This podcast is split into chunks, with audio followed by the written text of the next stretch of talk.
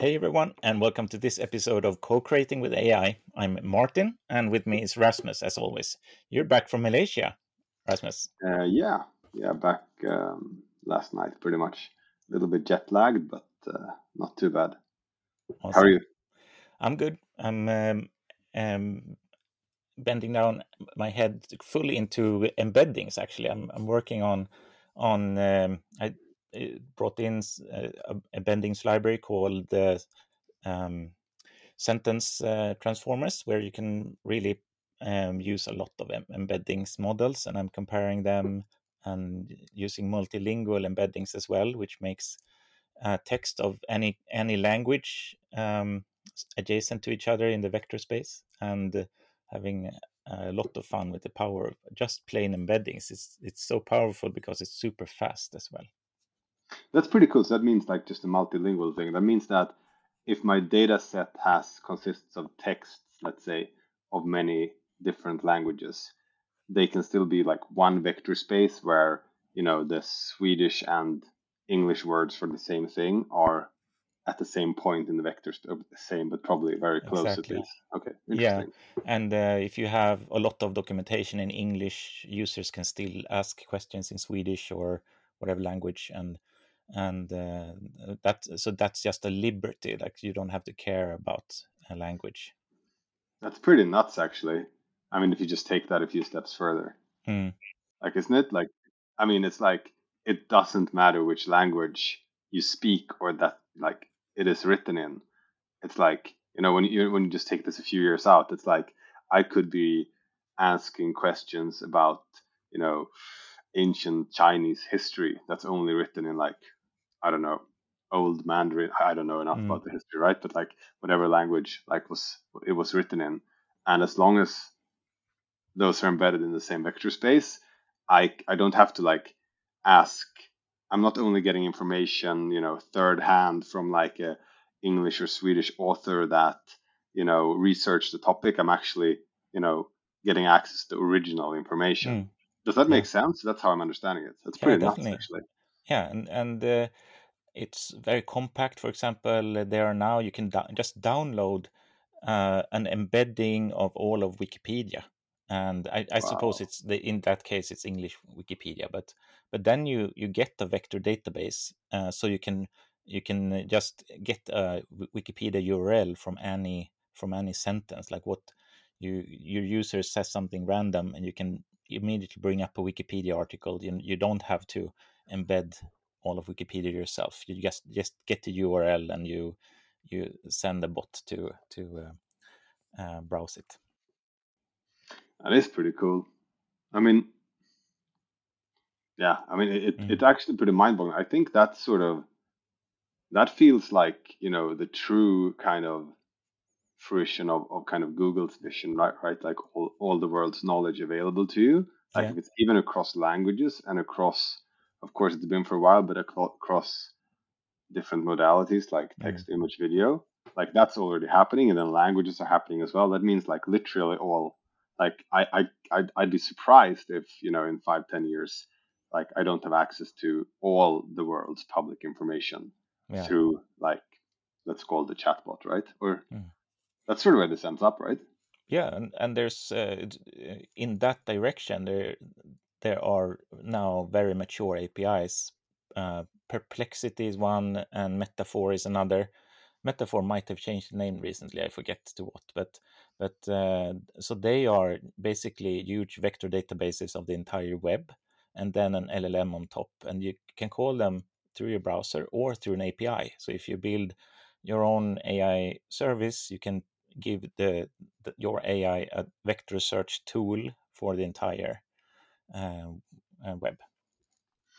That's that, it's so crazy as well because that's like you know Google's secret sauce, and I mean I I, yeah. I I bet that Google has more on top of this, right? They've been working at this for a while, mm. but it's still like new developer, you know, vector like access to Google's you know indexing or like of the internet, right? Mm. Equivalent.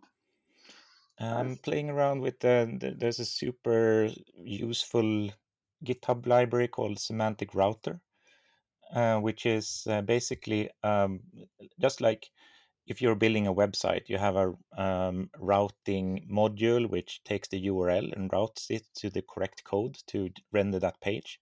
But this is a semantic router, so it uh, when when the user asks a question or you're in the middle of a chat conversation and the user just states something, uh, semantic router embeds that statement or that question and then routes you can build custom routing then for the based on embeddings. So you can have um, all kinds of embeddings for um, different topics like politics or e-commerce or travel or whatever your um, bot is about. And then you can you can route it the, the to the correct llm so for example if the if the um, user is asking for like search the web for this then you can instead of calling GPT-4 and letting GPT-4 decide to to search the web, you can just plainly like send that question to Perplexity um, and to their API and get the response back to, and show to the user.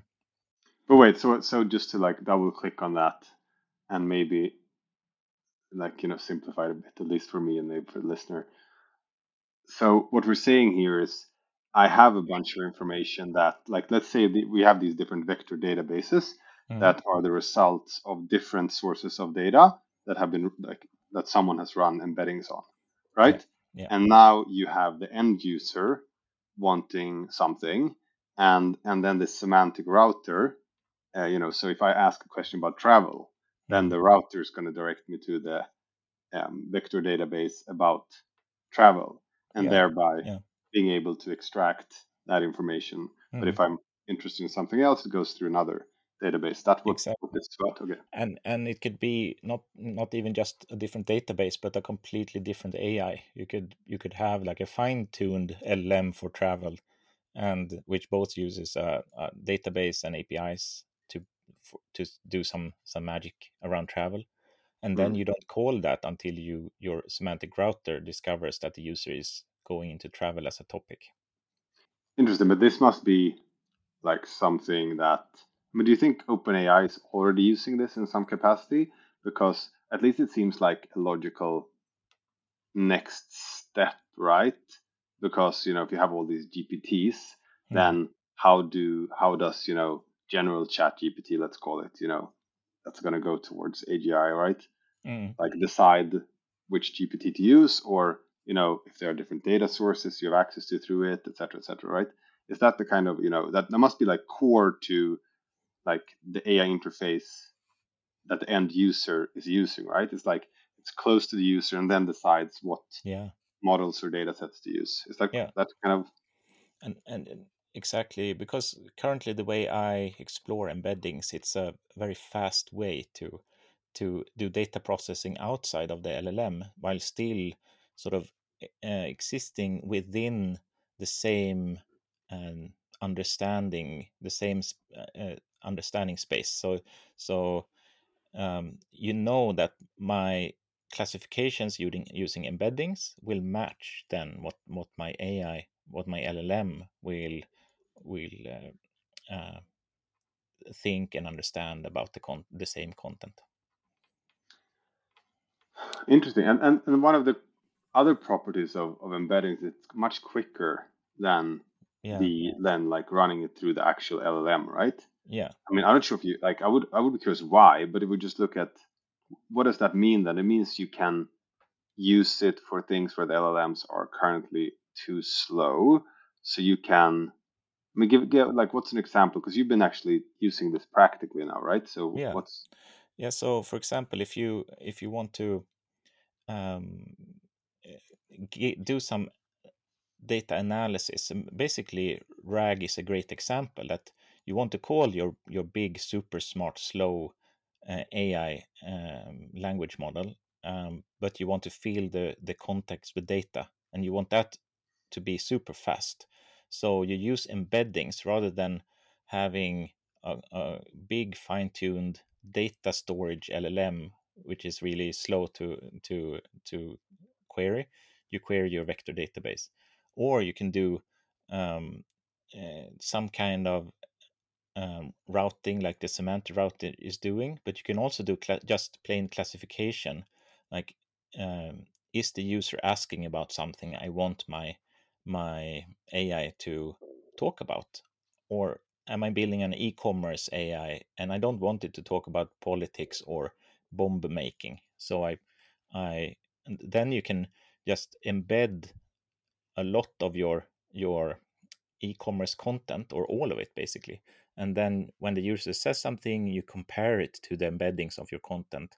And you can see like um, in in not a 3d space but in a very high multidimensional space is the vector uh, the, the position or the location of the topic the user is talking about is that within the cloud of topics that i want my ai to be concerned of yeah it's so it's it's it's kind of like you can very quickly do a bunch of like you can like it's a little bit like you can use embeddings to understand the user right mm. Very quickly in different mm. ways you can analyze you know say what's what's the topic they're talking about what emotion are they mm. you know are like what are they angry you know that's yeah. that's a good thing like customer service or in sales or whatever right are they happy are they you know prone to purchase maybe i mean manipulative but you know like mm. you just look at the use cases uh, and and also you can then like from that understanding of the user you can pull up very quickly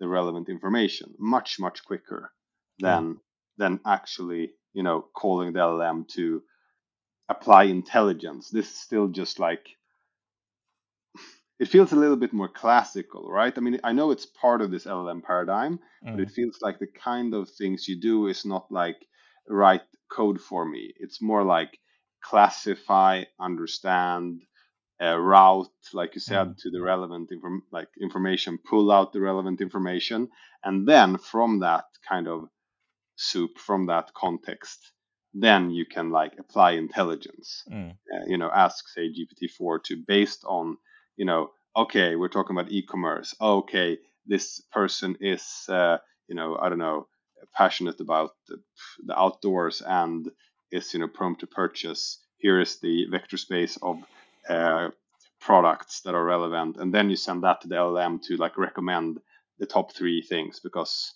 this company never wants to recommend more than three because then the you know user gets confused or something. Hmm. You know that's kind of the is that like a, a decent example? But the last thing might take longer because then you know the LLM actually from that context needs to understand take all this information and and then make a good recommendation to the user. Yeah. And, yeah. and and maybe generate text, like generate yeah. a, a, paragraph of text that summarizes all of that into into something that is more pleasant to read. Yeah. And uh, so the the embeddings are all math. You just get numbers. You get like uh, how how angry is this text? Zero point seven. Like mm. there's uh, it's very very terse in information like that, but uh, but uh, but it's super powerful because you can it's so highly dimensional so it's not only the like you can you can embed a big list of emotions and see which emotion is this text closest to but you can also embed a style of writing. So you can embed like formal writing and uh, and casual writing and then you can see where is this text closing closest to to one of them. And uh, so so there's all of these possibilities that is very untapped today. And plus, we, since it's all math, you can actually you can do arithmetics on semantics. You can um, take you can if you if you take uh, like France and Paris and you embed them, and you if you subtract um, France from Paris and then add Italy, you get Rome so it's like it's you can you can add and mm. subtract uh, semantic meaning using embeddings mm. it's, since it's all math and that's i mean I've, I've heard that example before what's the use for that though yeah so for example um, if you if you have um, it I, uh, this is actually uh, um, what what notion is doing when they um, apply style styling on on user written text inside of Notion, and that then they they add more. They like they take the um, they take the user text, and if the user requests a professional tone of voice, they take the embeddings for professional text and add it to uh, the the like uh, like and and not like uh, it, um, what I mean when I say add is the mathematical uh, mm. definition of add. just they use addition. So they take mm. the vector for the text, they add the vector for for professional, and and then they regenerate the result from from the sum of those, and then they get a more professional text. And uh, okay, but th- th- okay, this is cool. Okay, so but and this is different from say what ChatGPT is doing when I'm asking it to write in professional English, right? Yes. Most likely, because then you have the uh, you, you have you have the basic you know weights of the LLM where mm. it will you know when I'm asking for a professional, it's you know stupidly said it will like route here like mm. through the training, and then like the end result will be based on all the professional, so to say, texts of that you know set. But would this be like different, better generally if I take my base text or my base request, and then I have this vector space of professional text to add on to it.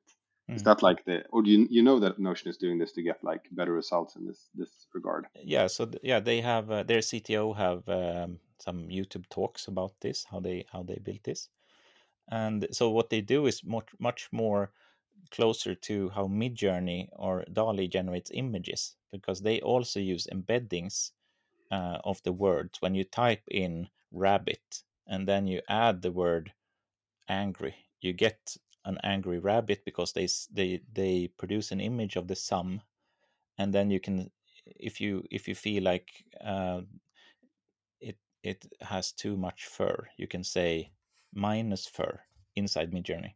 And that so that's what notion is doing but on text instead of images. Oh wow. Yeah that is pretty that is pretty impressive actually. Like that that's the way it's gone. And and that is pre like sending it to the llm no yeah yeah and well so they they have sort of an llm to generate the output it's just that yeah. the, llm is interpret it's working from embeddings rather than from from a textual pro- prompt okay but but okay right so that's so interesting so it basically converts my prompt here mm. to route it to these uh, vector databases and then adding them rabbit angry here. a, a database of or vector space of angry images a vector mm. space of of rabbit images and then they add them on top yes. they don't send this to like some other type of image gen llm that then needs to interpret these words as mm. you know okay and that's actually how multimodal ai works as well so gpt-4 vision uh, it it generates the embeddings of an image and then it interprets the embeddings directly in its own uh, latent space. So it, it it's not converting the image to text and then and then reading the text as, as a context and, and generating some output, but, but it's actually working from the embeddings of the image, which which means that uh, you actually have to how you prompt it. The uh, this uh, is is part of how you then prompt GPT-4 is part of what it decides to pull out from those uh, embeddings when when it generates text, and it's so it's uh, it's a very um, embeddings is really at the core of of everything about AI, but it's it's uh, very deep down and technical. Yeah, cool. Thanks. Good to understand this better, and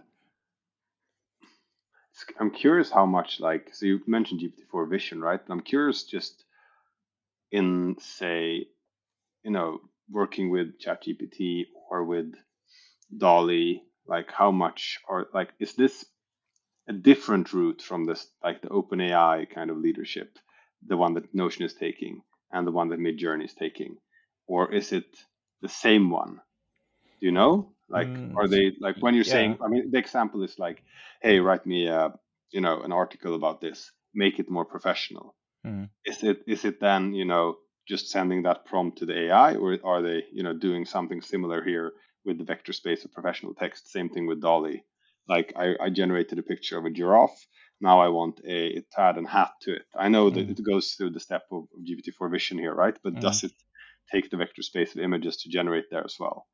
Uh, yeah, do you so yeah, so it's uh, OpenAI is working heavily with uh, with uh, embeddings in the vector space in order to achieve what they do, the multimodality they do. However, the I I actually um, feel that the way that Notion has done this uh, like vector addition to achieve uh, different tones of voice and so on, the the results are much more fuzzy and and and not as sharp as if you were just prompting GPT-4 to to Oh, do it okay. differently. So Okay. so it's sort of an experiment that shows the power of embeddings and which has greatly increased my understanding and and, and willingness to explore other uh, use cases for embeddings but but it's not like the they have found a pot of gold that, that no one else did because in, in uh, for the end user it's sort of yeah it, it's sort of there but i would rather just put the text in in in gpt-4 to and, and tell it what to do with it Cool. Yeah. Okay. So sorry, I, I sort of uh, I think I misunderstood you there because my I think my reference point was Midjourney, which is yeah still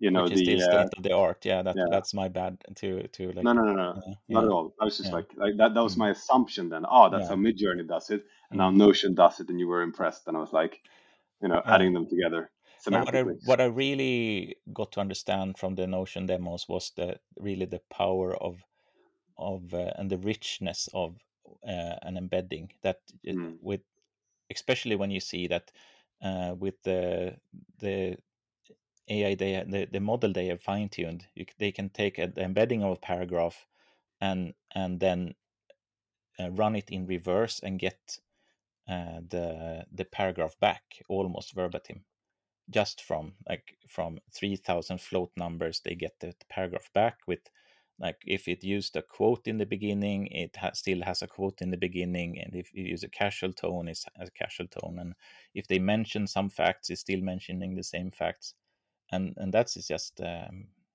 uh, like incredible. That that means that uh, um, there's a lot more to to explore just from embeddings and and vector search uh, rather than like on top of just RAG, which is uh, um, what what everybody is using embeddings for. Yeah, it's interesting. I'm going to send this uh, this episode to a friend of mine who's a neuroscience postdoc um, working with um, memory and decision making, Mhm. and obviously interested, very interested in AI. We had a chat like a couple of weeks back again, and because it feels like, and this is very, you know, he's Mm. probably he's probably gonna, you know, completely say I'm off here, but it feels like that's the way, like that's that could be like how our brains work in one sense, like and, Mm. and like just like that they are relational, like just like okay, how do I actually, how am I creative around something? Like okay, so I have some memory of seeing dogs, right? Yeah, I have some memory of people being angry. And now I sort of merge those two to create an angry dog. Mm. That feels like it is kind of how it it it or at least and then may, or maybe that's like it just like feels like that would at least be one part of how I utilize memory. Mm. You know, and that's what people have been advertising vector databases as, right? You know, the long-term memory for AI. So let's say they're correct, right? And it's an equivalence to our memory, and Yeah. then we process it through whatever part of our brain is responsible for the, you know, the um, the generative part. Let's say, Mm. you know, calling up memory and then generating some output, whether that's speech or images or whatever modality. Um, and that would be like the LLM in this case. So it's sort of like it feels like you know with with that we are really like getting close to the fundamental building blocks of like at least experientially how like Yeah. you know it feels to you know remember and use that memory to think and Mm. create things and generate output. and and that is actually also what what they use if you've seen these crazy videos where they do actual brain reading where they bring out Yeah. some eeg signals and they interpret them into images and you can see that when you when you tell the the, the person the human to think about the rabbit and there's there's a, sort of a vague fuzzy noisy rabbit starting to appear on the Mm. screen and it's super Mm. scary and Yeah. and uh, that that that what they're doing is that they have trained um, an an AI model, fine tuned it to convert the EEG si- signals to uh, something like embeddings, like Clip or Blip or some standard, where they have embeddings for for the entire world of, of images, so they can translate, and then they use a like a some kind of diffusion um, model for getting the image from the embeddings that that they translate the the brain signals uh, into. So so it's that that's also um, like you're spot on with that that embeddings are um, right now it's our our best understanding for how to translate between different um, realms like between uh, the the wet brain of humans and the silicon brain of computers and between video and text and images and and emotions and that's uh, it's just a extremely powerful language of mathematics and, and semantics but in this case with the uh, with the you know the MRI scans. It was MRI, right? Yeah. Uh, so you're saying like, with, with the, uh, is there a clean data set of like MRI scans unconnected from images, or do they actually have a thousand people looking at images and measuring their yeah. MRIs first? Yeah, that's what they do. Images, yeah. right? And then they have the connection between images and what an MRI looks like, which also another image, yeah. right? So they have like a vector space of images and how close they are, yeah. so to say, or maybe they're two vector database and they're like exactly, you know, okay.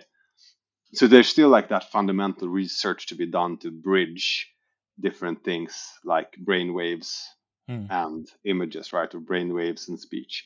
Yeah. Um, but yeah, I wouldn't be surprised then if you can like, you can so, like, you know, I, I think like one of the one of the things that Elon Musk wants to do with uh, with Neuralink is make blind people see, and it really feels like somewhere here mm-hmm. there is that opportunity. Yeah, like can... but because what basically you can already read someone's brain. You don't have to be invasive like Neuralink, but he wants to write into the brain, and that's when he needs to like be invasive, connect the electrodes right into the brain. All right, yeah, that's yeah. scary. yeah. I, I'm not going to be one of the first there. No, I'll tell you that. I'll tell you that. Okay, but so if we take this more like practical, then I mean, so did you did you? Um, I think I sent you the um, just a short summary of uh, the chat that Sam Altman had with uh, Bill Gates, right?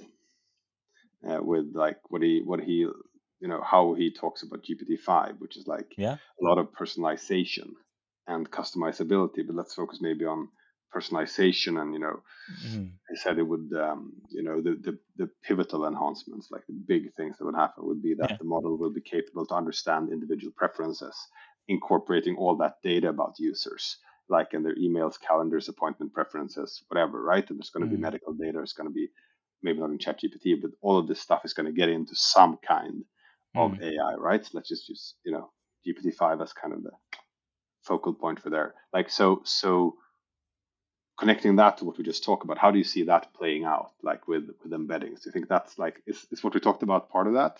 Yeah, like uh, it it's to me it's somewhat disappointing actually. Like I I want Sam Altman to think about how to make the AI reasoning better, not mm-hmm. how to access my email. I know, I want him to, to let the rest of the world deal with how it gets data from APIs and stuff. I mean, like unless he has some crazy uh, sci sci-fi stuff with uh, information flows straight in, straight into the LLM, so it becomes more of a, like the, the, AI can start to have more of a subjective experience and uh, and like it's not be frozen in its weight, but actually change in reaction to the to the rest of the world.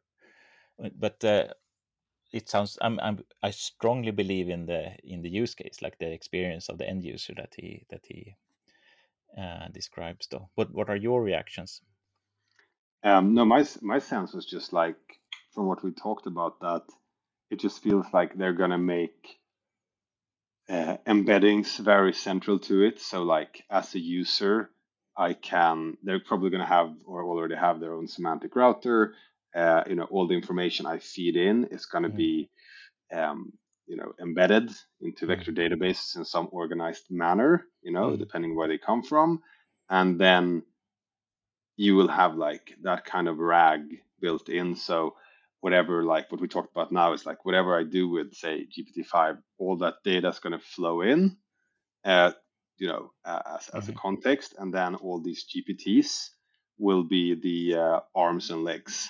You know, so that will be the memory, and then will be arms and legs, and then hope like will be the GPTs, and then hopefully the brain will improve as well. Yeah. Uh, you know, I mean, should be, uh, and and then like I agree, like feels like if if we're not going down that route, it's some kind of dynamic fine tuning or dynamic retraining or something that just happens as the data flows in mm. so that we all have, have our own AI basically, like going yeah. towards that route, you know, that actually your AI, your GPT-5, like when you use ChatGPT and I use ChatGPT and we ask the same question, you know, a thousand times, mm. we're still going to get, like, we're not going to get the same answer anytime or even close because my AI is actually different from yours because it has all my information and preferences and yours has yours. Yeah. Um, but I'm not sure if that's what he's saying here. It felt more like, you know, mm, next stage at least, whether they call that 4.5 or 5, you know, mm. it's going to be something along the lines we're talking about now because I think Sam Altman is like extremely strategical that he's not going to let anyone else, you know, just rob him of being the uh, end user interface. I mean, and he feels that you know if he doesn't do that, then you know Google and Apple is going to eat his lunch, which they might anyhow because you know they are they own the they own the end user kind of interfaces. Hmm. Um, so, but yeah, just my two cents. I'm, I'm not sure, but that's that's where I am. Yeah, maybe he's um, running out of money just to do like uh, to do training on or running out the data or something uh, because uh, otherwise he would just be training the next big brain uh, I, I mean or maybe that's just a that's just an interpretation. Maybe he has too much money he has too many developers now he needs to put them mm. into he can't just like have greg brockman run run, run fine tuning on gpt-4 into gpt-5 he needs to have a thousand engineers doing something now. Yeah maybe. My sense would be though that like our level like we can't even talk about Sam Altman. We need to all almost talk about like OpenAI, Microsoft mm-hmm. versus Google versus Twitter Grok or X X Grok, you know, yeah. and yeah. Tesla, which is kind of a you know a thing. And, and, and now, then, uh, then, Apple will hopefully, Al- hopefully Alibaba's new uh, LLM is is like I just saw a headline, of course, as we do nowadays. I saw a, yeah. the headline was that Alibaba's new LLM is rivaling or surpassing GPT 3.5 in capacity. So okay. China China is also in the game, so to speak, and and France, of course, with Mistral. Yeah, I mean, maybe a good point to round off on, but I'm uh, I I think I haven't like since I've been traveling, but I haven't read as much as I want to, but. I mean, I, I want to dive into the newest Google stuff as well. I just sort of yeah. headline as well, Gemini Ultra, etc. Maybe we'll do a little bit more more reading before next time, and then we'll we'll we'll have less hunches and more. I don't know. yeah, I will. I will be coding. That's my yeah, that's my yeah. that's my favorite pastime. Yeah. Yeah. Okay, well, anyhow, good uh, good chat, Martin. Thanks a lot. You, you too, Rasmus, and thanks to the listener. Um, if you have questions or comments or suggestions for guests and topics, email us at martin or rasmus at multiply.co.